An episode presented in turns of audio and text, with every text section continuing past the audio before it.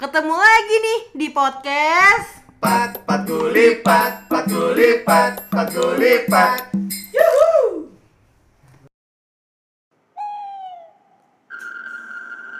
Jumpa lagi bersama kami podcast Pat Gulipat.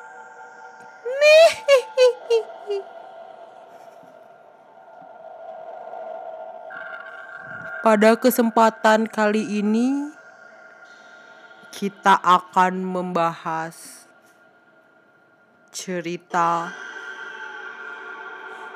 Kayak gitu. Gua aja sampai tutup mulut loh. Jujur itu kayak passion. Oh passion ya? Iya. di dunia ini? Iya di dunia ini. Di dunia gaib. eh. Jadi karena kebetulan bulan ini akan ada Halloween. Haha. Ya, jadi kita akan membahas tentang horor. Waya hijau Itu merek sebelah. itu merek sebelah. Emang mirip sih sama Kamil. hijau Lucu banget ya Mir ya. masih. Tapi horornya versi masing Masing-masing. masing jadi horor itu Detailnya kayak gimana masing-masingnya masih rahasia. Masih biar, rahasia. betul. Biar eh, surprise ya kan. Muncrat. Oh iya mohon maaf. droplet Itu, Allah Allah itu yang bikin surprise Droplet. kan. Allah Akbar Allah Kita menang kasus sudah turun ya. Rajim ya Allah Mohon maaf.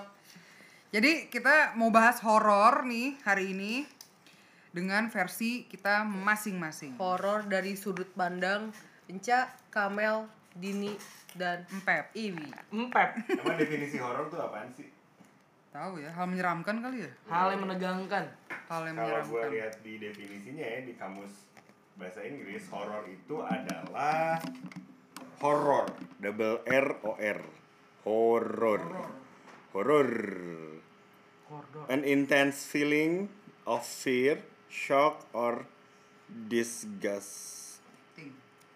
Jadi perasaan intens Ya akan rasa takut, terkejut atau jijik.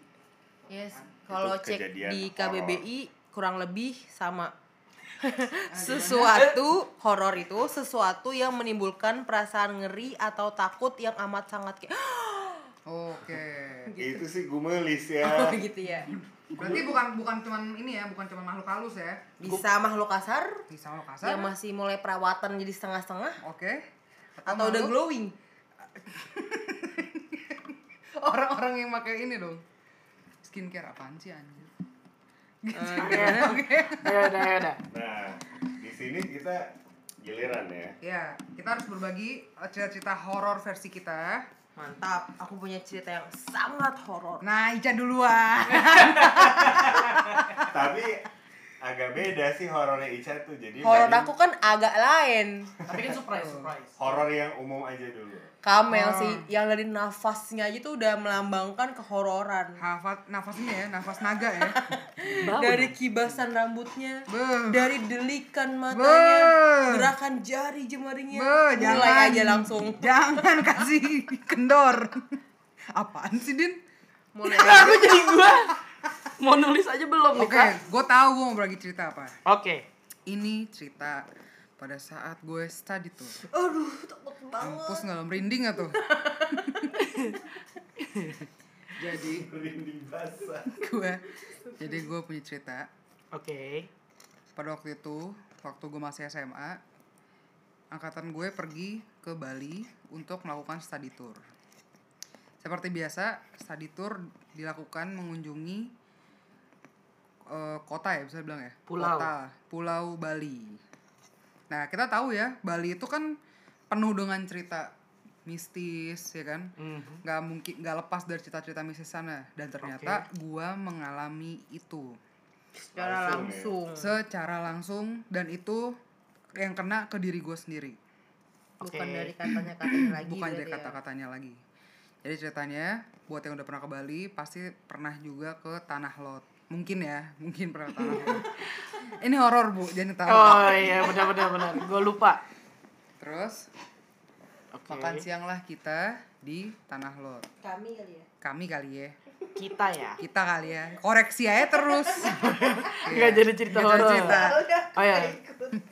Nah, seperti anak muda lainnya, biasa kita suka turun dari bis tuh ketawa-tawa, hahihi, tanpa ngeliat eh, ada apa sih di sekitar lu gitu.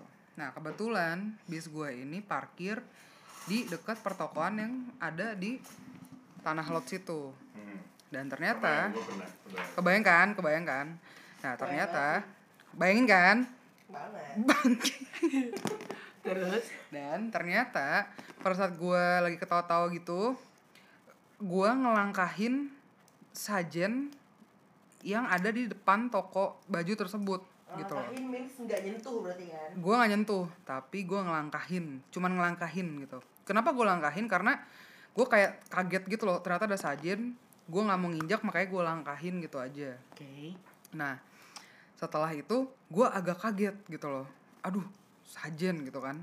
Mhm. Gak enak dong, karena kan tahu sendiri ya, sajen itu kan untuk eh, alat sebagai sembayang atau ibadahnya orang Hindu di Bali kan. Sakral ya. Sakral banget lah Iya. gitu.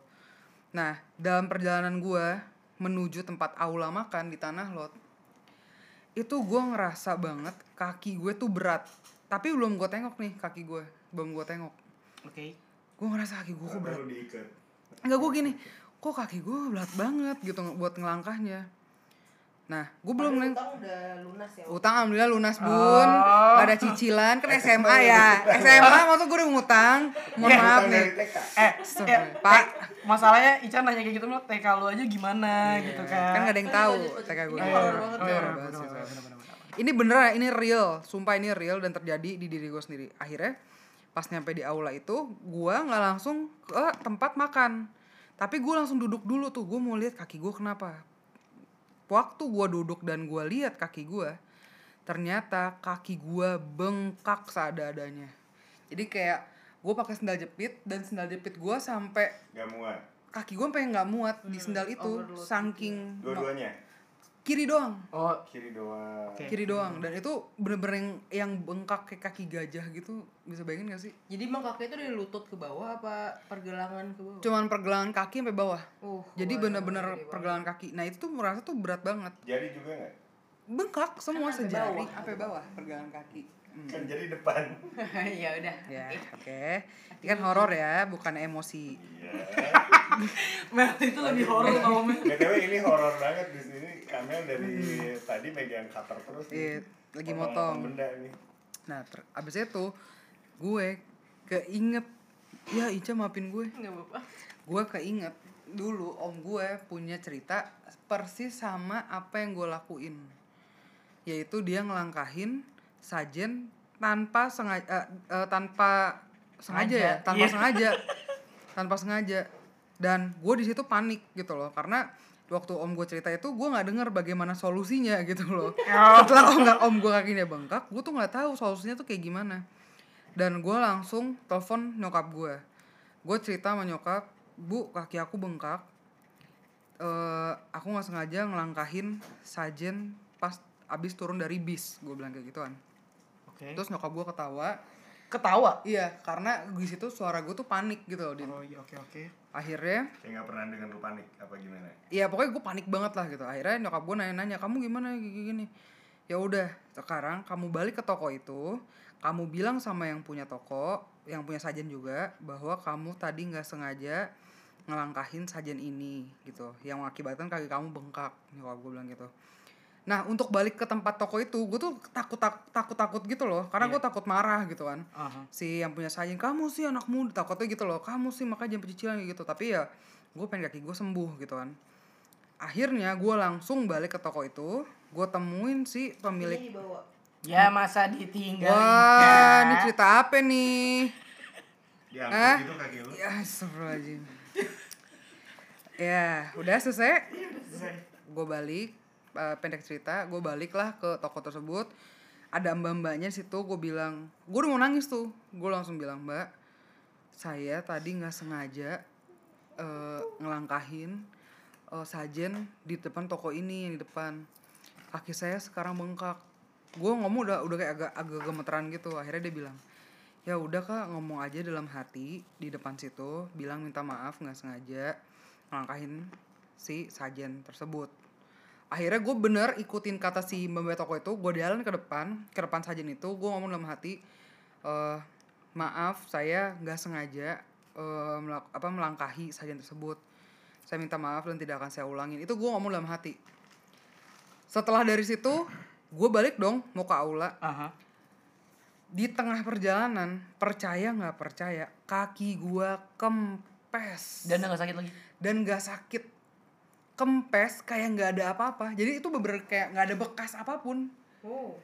andaikan waktu itu gua foto gitu kayaknya gue masih punya bukti gitu tapi itu tuh karena gue udah panik Panik banget pasti. jadi ya. gue nggak nggak nggak gue foto dan gue punya saksi mata teman-teman gue dan mereka lihat sendiri kaki gue bengkak dan itu nyata guys jadi kalau menurut gue saran gue nih buat yang pergi ke Bali lihat ada sayang segala macem please jangan ditendang jangan diinjek jangan dilangkahin karena itu salah satu bentuk eh, kita menghormati bahwa itu adalah media untuk mereka sembayang dan eh, buat media mereka berdoa gitu mungkin apa insightnya ke tempat mana pun kita sebagai pendatang Ah. jangan rusak eh, budaya yang udah ada kan iya ya iya iya gitu. maksudnya lebih lebih apa ya lebih aware lah sama lingkungan Yes. sekitar jadi kayak kayak hal-hal kayak gitu nggak terjadi lagi ya alhamdulillahnya cuma dengan kata-kata dari hati dan niat yang bener bahwa emang bener gua nggak sengaja gitu dan kita bisa dimaafin gitu Mm-mm. kalau memang lu ternyata tahu tapi lu malah sembrono segala macem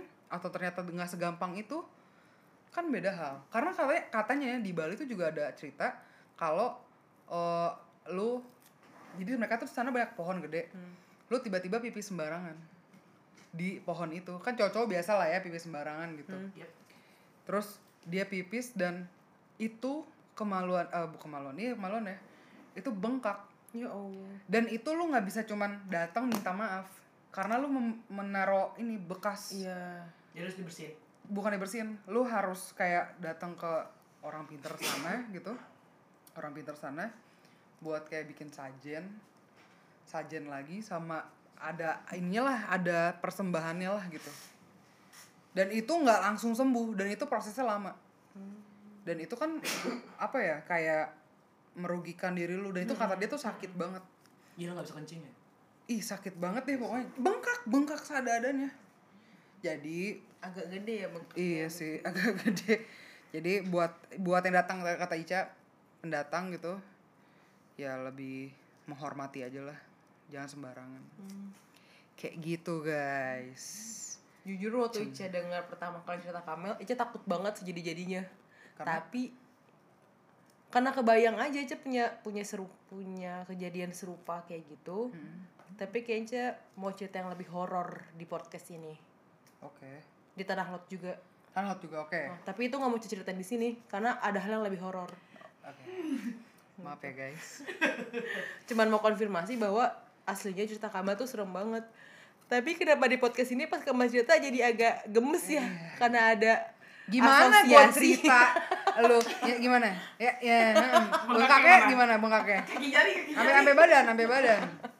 Bodoh Kaki ketinggalan. Kaki kakinya dibawa. Oke, Dibawa. menurut lo aja. Tapi Bali emang terkenal agak mistis gak sih? Ya makanya emang Bali tuh mistis. Eh, Iya kan? ada fun fact sih, ada fun fact. Iya kan? Di Bali mau lampu seterang apa pun, tempatnya lokasi hotel atau apa, pasti kelihatannya redup. Emang iya Itu- pak? Iya. Soalnya saya kalau ke Bali, em, saya ke tempat redup. Ya, sih ya, gimana ya? ada perbandingannya dong. Bukan redup, remang-remang ya. Hmm, iya, jadi bagi saya redup gitu. Jadi di Bali mau lu hotel sebagus kayak gimana, pasti ada pasti akan kelihatan Kesannya tuh Redup, iya. redup ya. nggak terang gitu kecuali lu kayak ini apa eh, Tomorrowland gitu kan gitu. Saya saya biasanya ke Bali. Sebenarnya nggak tahu sih mulai apa. Iya Ya, lanjutin. Allah. Hmm, ya gitu. Saya keluarnya malam. Terus tempatnya redup. Abis itu saya pulang pagi, bangun siang, jadi nggak pernah ngeliat. Satpam nih. Security nih. Enggak, maksudnya gue nggak pernah menyadari lampunya redup. Oke. Oh, I see. Lampu jalanan enggak. bisa cerita horor aja. Jangan ngoreksi saya, ini kan baru fun fact doang. Enggak, Iya, saya pengen nanya masalah perjalanannya juga enggak. Enggak, enggak. Di airport sih enggak sih. Ini lebih ke ini loh. Amel bukan di RLAJ Iya. Enggak, ini kan bahas tempat ini loh, bahas tempat kayak hotel, Oh. kayak tempat makan, kayak gitu loh. Gitu, ini cerita versi gue ya, jadi horornya di situ. Kalau lu Din gimana? Lu pernah ke Bali nggak? Lo salah salah topik. Saya pernah, saya pernah. itunya. Iya. Saya pernah ke Bali Pernah ada pengalaman horor nggak? di Bali. Di mana aja, serah. Jangan ikut-ikut dong. gue ikut waktu lu ke Bali. Yang tanah lu tuh nggak ikut. Kita udah beda sekolah, kan gue Iya, SMA. sedih banget ya. Ya, ini bukan cerita sedih dari nih. cerita horor. Kalau antum menyedihkan gak satu sekolah sama Kamel, berarti antum menyedihkan satu sekolah dengan saya dong. Oh iya bener juga ya. Gimana tuh? Saya agak agak tersinggung. Saya sedih. Satu sekolah di Indonesia. Kalau lu Din, Padahal Kamel eh Dini ke Tanah Lot sama Ica Mel. Oh iya? Oh iya ada fotonya. Astagfirullahaladzim. Iya, gue lihat, eh, gue ingat. Gue ingat guys, ingat sekarang ingat ya. Field trip kan? Eh, enggak, enggak, enggak, enggak, kelulusan, kelulusan kelas 3 kan? Kan namanya Karwis. Iya, Karya Karwis. wisata. Benar-benar. Cerita horor Dini, kayaknya kalau gue yang cerita jadi gak horor deh. Coba dulu, Bukan, coba Din. dulu, coba dulu, coba coba dulu, coba dulu. Takut. Oke. Ya. Astagfirullah. Sebenarnya banyak banget sih gue cerita horor. Gue nggak tahu ya, mungkin gue kurang ibadah. Eh banyak tau cerita horor Dini. Lumayan sih. Ini aja, eh, yang di Lombok aja di Lombok. Boleh, boleh, boleh. Eh tapi kalau horor banget aja tutup mata ya. Enggak, enggak. Tapi kan telinga lu denger, Cak. Kayaknya nih, kayaknya nggak j- nggak jadi horor deh kayak gue yang cerita. Eh jangan tahu Dini tuh kalau cerita selalu di Tapi- dipraktekin ekspresinya. Tapi yang di Lombok serem sih menurut gue. Ini aja. Jadi gue gue dulu sekolah di Lombok kan. Base-nya di Lombok lah. Habis itu gue se jadi pas gue tinggal di Lombok itu gue tinggalnya di hotel. Hmm. Tapi bukan di hotel, ruangan hotel. Jadi kayak villa gitu rumah. Jadi ada bagian atas, bagian bawah gitu. Terus? Nah, kebetulan pas gue lagi sekolah gitu yang perempuan itu cuma ada empat orang. Jadi ta- ditaruhlah kita di satu ruangan. Satu ruangan itu satu ka- jadi satu rumah itu bagian atas isinya dua kamar. Hmm. Nah, gue tinggallah sama satu teman batch gue, orang Korea. Nah, jadi kamar sebelah gue itu adalah senior, Oke. senior gue. Jadi gue mau makan nih pagi-pagi. Pagi-pagi gue mau makan, terus gue bilang sama teman sekamar gue, kita ajak senior kita lah gitu. Hari pertama soalnya Hmm. untuk makan bareng yuk gitu. Kira kita udah ketok-ketok nih kamarnya nih. Namanya Hazima waktu itu. Hazima. Karena beda nama. Enggak. Waktu itu Hajima karena beda nama. Enggak, namanya tetap Hazima. Tetap Hazima. Kan jadi nggak horor kan? Terus terus terus. Abis itu gue ketawa Hazima makan yuk sarapan yuk. Terus Hazimanya nggak balas-balas nih. Terus kata teman gue yang satu lagi namanya Jin. Dia aja udah setan. Nih namanya nggak? Dia orang Korea. Namanya Iya, jadi. Jin. Jeon. Gitu. Jin Jeon. Jin. Dipanggilnya tuh Jin. Terus Jin bilang "Ya udahlah kita duluan aja gitu. Terus gue kayak yakin sekali lagi dia panggil lagi. Terus Hazima gitu. Hazimanya nggak jawab jawab terus kita denger nih suara nangis Dari kamar Hazima. iya dari kamarnya Hazima terus akhirnya Jin, Jin kayaknya Hazima nangis gitu kita khawatir dong Hmm. akhirnya kita buka tuh pintunya Hazima terus kamarnya kosong Oke. Habis itu kita langsung ke toiletnya. Wah, nangisnya dari toilet nih, gitu kan. Terus kita ketok nih, nangis bener kayak suara cewek nangis kayak "Hmm, hmm," gitu loh, bener kayak gitu. Terus kita kayak akhirnya gue ngomong tuh sama Jin, Hazima baik-baik aja kan, Hazima gitu. Terus Hazimanya nggak balas-balas, cuma nangis doang. Terus akhirnya gue sama teman gue yang Jin itu bilang, ya udahlah, kita sarapan duluan aja. Mungkin Hazima lagi butuh waktu untuk sendiri, nangis segala macam. Akhirnya kita keluar lah tuh dari kamar Hazima. Pengertian. Ya, pengertian dong. Kan senior. Nah, habis itu pas gue mau tutup pintu, tiba-tiba Hazimanya lewat sama teman-temannya. Teman-teman seangkatannya. Wah, kalau gue jadi Hazima sih gue marah. Wah, lu masuk kamar gue gitu dong. Iya dong. Eh, enggak, Hazima baik banget orangnya, Oh, baik banget. oke. Terus gue maju, langsung lihat-lihatan dong. Terus yang nangis tadi Kalau siapa? tadi- Tapi jelas banget. J- jelas berdua kan dengar kita. Konfirmasi ke Hazima. Enggak tuh, kalau saya konfirmasi Hazima tidur bertiga di kamar saya sama Jin. Oh. Tapi sempet sih tidur bertiga. Gara-gara Hazimanya digangguin juga. Ya ampun. Ya jadi semenjak itu kita dipindahin. Eh, akhirnya gue balik ke Jakarta dulu, baru habis itu gue balik lagi ke Lombok. Kamar yang perempuannya tuh dipindahin. Karena ada kejadian itu. Berarti Karena- Hazima udah ngadu dong. Iya, karena Hazima nggak kuat. Karena pas gua balik ke Jakarta, Hazima sendiri di situ. Karena ceweknya ada empat. Tapi yang satu waktu itu belum bisa balik ke Lombok karena lagi sakit. Jadi Hazima tuh sendirian di kamar itu, di ruangan itulah. Oh my god. Dan ruangan itu tuh totally horornya yang paling horor daripada yang lain gitu. Dan itu tuh bener-bener udah terbukti banget gitu. Kayak misalnya ada lagi. Jadi gua mau tidur ceritanya. Besoknya gua mau di ada kamar lu nih. di kamar gue nih yang belum gue pindah. Besoknya gue mau ada terbang lah. Jadi gue harus tidur cepet gitu kan. Hmm. nah yang teman Korea gue tuh udah tidur juga. Jadi kejadiannya malam. Pintunya tuh dibuka coy. Tiba-tiba. Sama? Gak ada jadi kayak Oh sama hantu. iya dan bener tuh kebuka cekrek. Enggak ada. jadi kayak gagang gitu loh. Gak ada yang buka tadi tiba-tiba cekrek kebuka. Terus ketutup cigreng gitu. Terus kebuka. Jadi gue tidur tuh pas banget. Ini kasur gue kayak lu selangkah itu lurusan sama pintu. Kayak gini lah. Nah. Ya, penonton nggak bisa lihat sih. eh maksudnya kayak selangkah lu ke kiri itu depannya langsung pintu. Oke. terus dia ngebuka terus dia nutup lagi jika gitu. Terus dia ngebuka dia nutup lagi. Sampai gue akhirnya kebangun dong keganggu gitu kan. Hmm. habis itu aku gue ngomong lah please banget gue harus tidur gitu. Please banget jangan gangguin hari ini besok aja deh besok. Gue bilang kayak gitu. Hmm, Menawarkan. iya. Terus dia bilang besok aja gimana besok? iya soalnya bilang, soalnya gue besok penting banget nih ada hari satu yang penting gitu terus jangan ganggu dulu ya gue bilang gitu gue mau istirahat Itu dalam sebentar hati tuh lu ngomong. ngomong beberapa gue ngomong lantang kayak gini tapi masih keadaan kayak gue pengen tidur baru ke- kebangun gitu loh Lu Akhirnya- bahasa Indonesia apa bahasa Inggris? bahasa Indonesia abis itu pintunya tadinya kebuka kan itu langsung ketutup Cigrek. kencang banget Jadi gue jadi lu sih langsung auto nangis. nah ketutup kencang banget kan abis itu gue kayak Baca pura-pura pingsan. Habis itu gue bilang terima kasih. Gue mau lanjut tidur. Pas gue mau lanjut tidur, tiba-tiba tuh pintu kebuka kencang banget kayak lu kayak orang marah yang ngeselin gitu. gitu. lo ngerti sih yang pintunya lu buka buar langsung kayak gitu gitu gue langsung loncat ke, ke temen gue yang sebelah yang Korea itu gue langsung tidur gue pokoknya tidur satu kasur sama lu gue tidur satu kasur sama lu karena gue takut banget Ya iyalah, asli. Kalau gue jadi lu, gue akan pindah kamar orang lain.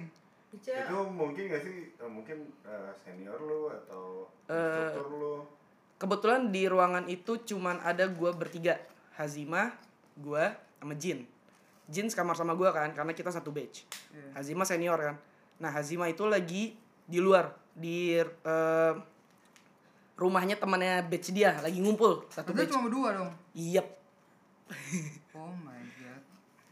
Dan tiba-tiba pintu langsung kebuka. Buar. Jin kaget. Gue langsung karena gue loncat ke kasur dia. Habis itu gue nyuruh dia yang nutup pintu. Dia mau. Dia mau. Karena dia ngerti Karena apa-apa. iya dia nggak ngerti apa-apa. Terus gue nggak cerita juga apa yang terjadi. Oh my god. itu gue langsung takut banget sih. Asli sih. bersyukur itu nggak terjadi di Ica. Iya, dan di gue juga. Takutnya jadi trauma berkepanjangan tuh. Gue sih fix sih. Bener, Cak. Gue orang takutan soalnya. Iya betul. Gue takut banget sih. Saya jangan ngawang, Cak. Iya betul. Ica ngawang. tapi tapi itu itu yang paling gue takutin sih. Pas di sebenarnya rada banyak sih gue digangguinnya di Lombok. Nggak Ntar kita kenapa. bikin podcast sama buat lu sendiri ya. Iya, Orang sendiri, ntar pas kita Halloween ya. Gilir. Iya. Itu sih cerita terseram gue. Iya sih. Itu serem sih menurut gue. Iya, Bagus. Kalau serem tepuk tangan ya. bagus, bagus. Gua, gua, gua. Febri. Eh, nah, cara gue memaknai horor tuh mungkin agak beda ya sama orang-orang karena eh, kejadian-kejadian yang dialami oleh Kamel, oleh Dini gitu. Bukan gue tidak percaya, tetapi gue punya cara pemaknaan lain dalam hal pengalaman-pengalaman kayak gitu. Gue selalu mencari rasionale atau alasan eh, mungkin ada A, B, C gitu di baliknya. Untuk Dini, betul Mungkin angin. Ya. mungkin Atau angin orang atau tadi. orang gitu. Tapi gue tidak tidak menyangkal atau tidak menyepelekan perasaan yang kalian rasakan gitu. Oke. Kalian merasakan takut, merasakan apa pun, ya gue tidak menyangkal dan gue menghargai perasaan-perasaan itu gitu. Mungkin lebih ke yang Febri tuh percaya yang Kamel dan Dini rasakan yang Kamel dan Dini alami tapi versi pasti ada ilmiahnya gitu menurut Febri pasti. simpelnya sih gitu Simpel. simpelnya Gua- gitu. gua ngerti. Bener Jadi tuh, kayak- bener.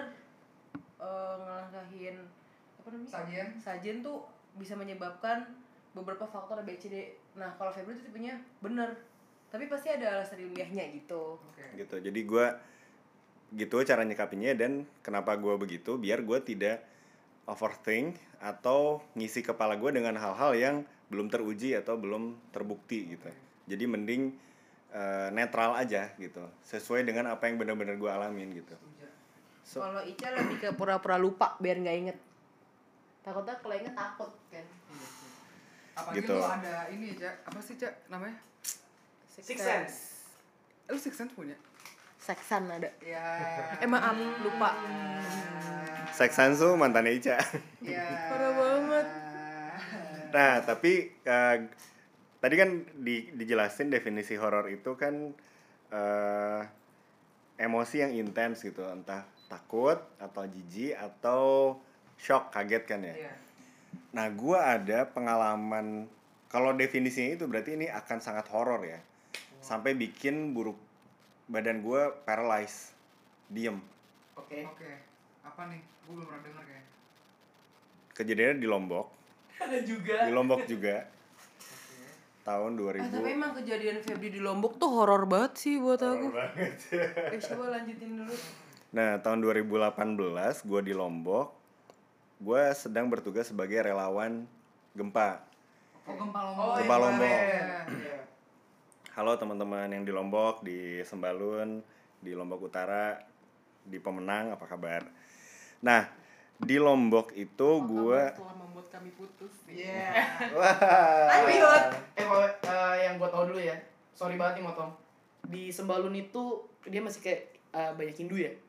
Kayak kat- sih, ya, ya iya, katanya itu di sana tuh masih nyoba untuk manggil re reak re, apa? reak jorok leak Leak, leak. tapi banyak sih. iya tapi belum berhasil berhasil katanya gitu sih.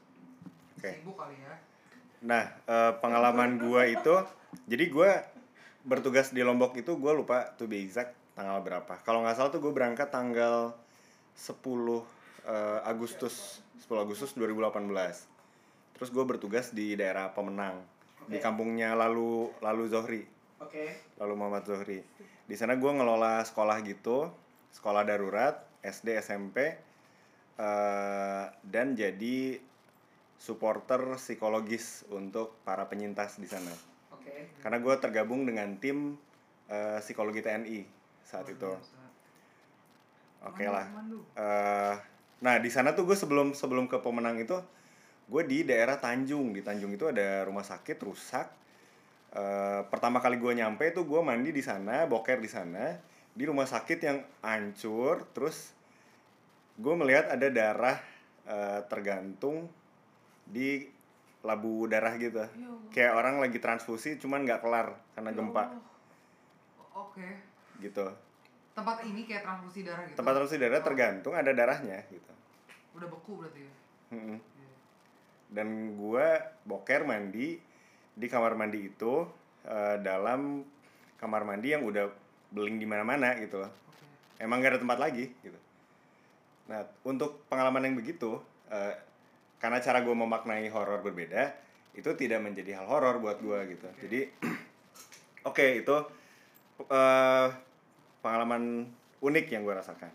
Yang jadi horor untuk gue adalah eh, di tanggal 18 menuju 19 kalau tidak salah ya, gue menuju Sembalun. Mhm. Karena tugas gue di pemenang udah selesai. Sembalun tuh lagu bukan sih? Sembalun. Sembalun tuh di Lombok Timur. Di Gunung kaki Rinjani. Gunung Rinjani. Iya. Itu dingin luar biasa. Iya, Nah, di sana gue Oh pantas pas Febri ke sana jadi dingin sama aku. Oh, ini horor yang lain ya. Beda. Beda ya. Nah, di Sembalun itu gue nginep di lapangan alun-alun Sembalun. Eh, gue gue lupa di desa apa pokoknya ada Iya. ada lapangan di sana. Nah, kemudian gue tidur istirahat di sana gitu. Selama gue di Lombok dari tanggal 10 itu sampai tanggal se- 19. 19 itu itu gempa tuh terjadi ribuan kali. Tapi gue tidak merasakan Oke. Iya. kayak karena sangat kecil ya tapi orang-orang tuh ngerasa orang-orang lokal tuh pada berlarian gitu kalau ada gempa kecil tuh lari gitu gue gue sendiri tuh nggak ngerasain jujur nih sekarang gue cerita merinding banget tuh lihat bulu kuduk gue ya Bukan karena lu mules kan? Enggak, ini kaki gue merinding. Tapi di malam gue di Sembalun itu, eh in- ini mungkin malam yang paling horor buat gue karena di malam itu gempa besar Lombok yang kedua terjadi. Dan gue berada di titik epicentrum gempa. Jadi Pusat- titik pusatnya. pusat gempanya. Jadi radius gue tuh sekitar satu kilometer dari pusat gempa Oke. saat itu itu malam-malam tuh jam 12 malam gitu. Tiba-tiba aduh ini gue gue merinding banget nih. Tiba-tiba bergetar bumi di bawah gue Tanahnya tanahnya gue di tengah lapang nggak ada tempat gue untuk menyelamatkan diri kecuali paling aman di lapang itu sendiri kan? Iya. Iya. dan di lapang pun ada ada potensi bahaya yaitu tanahnya belah.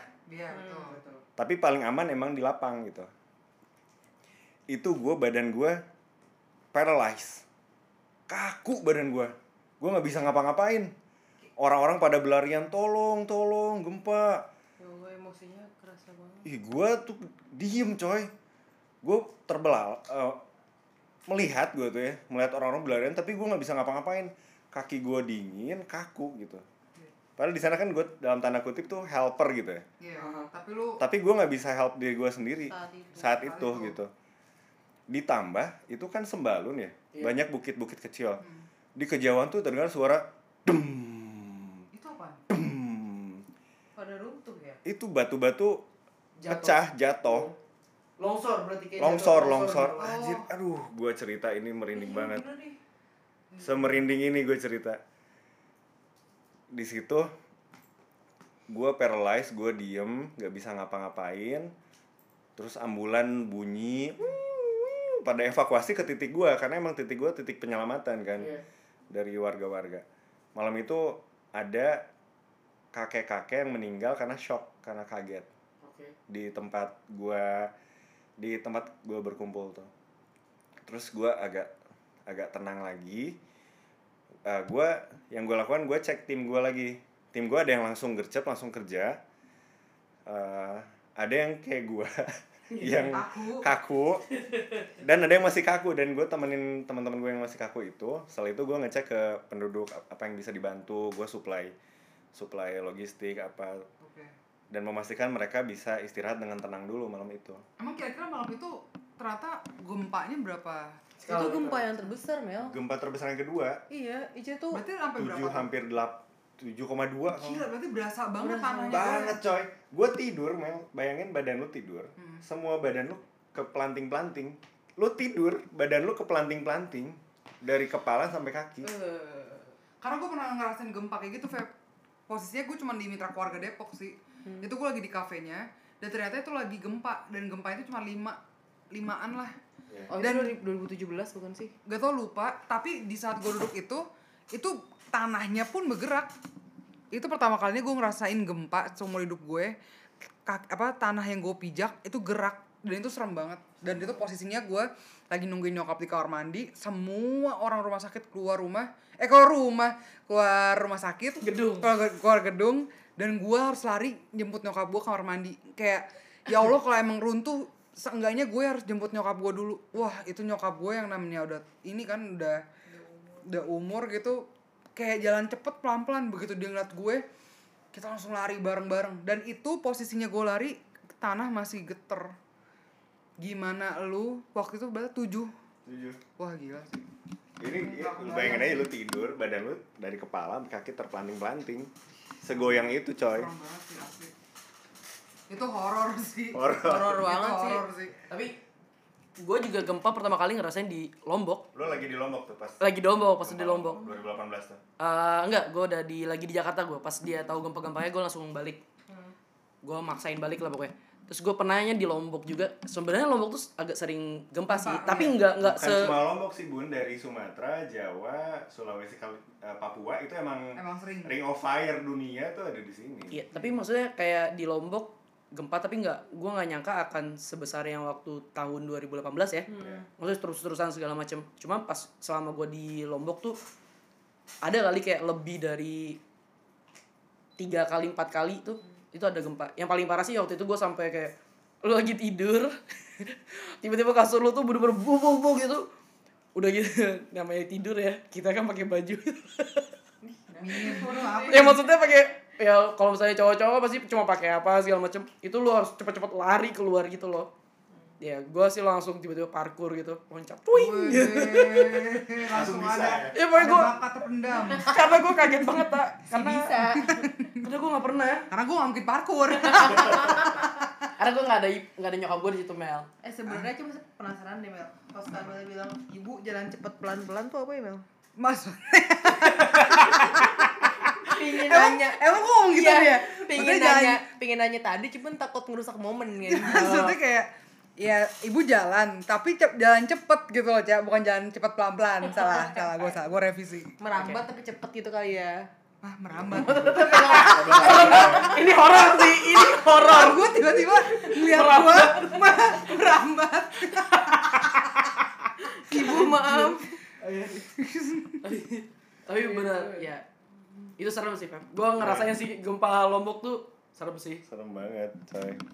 Bencana alam yang paling horor lah menurut gue Terus, Daripada Masya Allah. Masya Allahnya banget, itu kan Agustus ya. September, gue lagi Saat itu gue tinggal di apartemen kan, gue balik ke apartemen. Terus gue lagi tiduran gitu kan, terus eh, Mbak yang ada di apartemen tuh bilang Hah, gempa besar se- 9 skala Richter apa 8 gitu ya di Palu. Itu dalam hati apaan sih ngeprank gua? Gitu. Karena gua udah ngalamin Iya. yang di Palu eh yang di Lombok. Terus gua ngeliat aduh itu lebih parah lagi. Berarti lebih kecok kencang lagi ya? Lebih parah. Itu nggak cuma gempa itu ada tsunami. dan likuifaksi. Nah. Aduh gua merinding lagi nyonya. Karena gua ke sana lagi. Kepala Lupa lagi? Ke Palu lagi. Oh. Gila luar biasa ya Wow. Febri. Emang demen banget ya nyamperin gempa ya. Tapi itu Pep yang gue takutin. Kenapa gue berani kabur? Terus pas gue kabur gue baru mikir. Kan hotel gue kayak 50 meter lah depannya tuh udah pantai. Hmm. nah kalau gue kabur keluar terus tsunami gue sama aja bohong dong. Ngerti gak sih? Itu gue takut banget sih. Gue takutnya ke tsunami. Ini di di podcast ini gue ngucapin doa untuk para penyintas dan juga para korban bencana alam di Indonesia, terutama yang di 2018 itu yang cukup banyak ya di Iya, Palu dan di betul-betul. Lombok. dan, dan Lombok eh, menjadi salah satu perhatian yang eh, gempanya mengakibatkan kerusakan paling banyak juga dan ternyata tiba-tiba terjadi lagi di Palu gitu Luar biasa. keren Oke, sih nah Ica sekarang. dan itu Cerita. horor tepuk tangan saya ingin salut banget sih gue sama Febri. Iya. Benar jiwa sosialnya. Luar biasa. Sama. Nah ini horornya Ica nyambung kejadian Lombok gue nih. sama aja dulu kan Hah? By the way dulu ini brief aja ya karena aku kalau cerita harus tepat cepat dan lugas. Iya, tuh. jadi dulu aku kalau misalkan orang kaget ya kayak orang kaget nih. Bener. dulu tuh aku pernah terindikasi eh punya apa? Indigo. Six- iya indigo. Aku dulu terindikasi indigo cuman em semenjak masuk psikologi tuh aku ngerasa eh, harus lebih nggak harus lebih rasional aja gitu dalam berpikir gitu. Sehingga aku belajar untuk em, lebih mengendalikan diri dan bukan aku nggak percaya jadinya tapi lebih ke ya sama kayak Febri mungkin. Mencoba kayak Febri. Eh, jadi kayak pasti ada ada alasannya gitu. Dan alhamdulillah sih aku juga jadi nggak penakut dulu tuh aku karena sering merasakan ada kejadian-kejadian yang menurut aku kok bisa sih kayak gini? gitu. Ya jadi agak takut gitu. Kayak misalkan aku bisa aku ngelihat Dini di masa depan kayak gini gitu misalkan. Kan itu lumayan bikin aku stres kan gitu. Emang lu pernah lihat ya beneran ya terus kayak aku ngelihat hal-hal yang teman aku nggak lihat gitu-gitu loh kan lumayan bikin aku stres. juga ngomong dong. Panjang nanti nih. Lima jam nanti. Gitu. Sampai bahkan aku pernah eh, ada momen ngelihat diriku sendiri gitu. Ya jadi kan namanya anak SMA ya kan penasaran oh terindikasi indigo oh penasaran kan si si paling bisa gitu. Kayak GTA jadinya ya jadi aku kayak ngeliat diriku sendiri Oh. gitu tapi aku coba untuk eh, mencari rasionalisasi atas itu semua dan di psikologi itu sejauh ini aku ngerasa dapet rasionalisasi untuk itu semua gitu jadi aku emang nggak mau bisa dibilang nggak mau deket-deket ke yang gaib-gaib kayak gitu karena untuk kontrol rasa takut aku sendiri juga sih. Nah dari banyaknya cerita horor yang aku miliki aku punya satu cerita. Paling horor nih. ih ini horor banget. Oke. saking horor tuh aku sampai bergetar.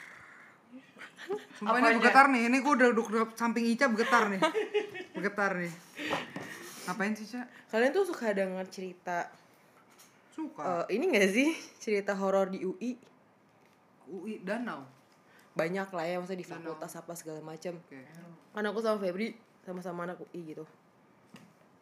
Terus? udah kira-kira kalian kebayang gak sih kalau dengar kata cerita horor UI itu apa aja yang kebayang gitu? Eh pembunuhan. Terus? Ini eh, em, ya, ah, ah, sorry ya, agama sesat. ya?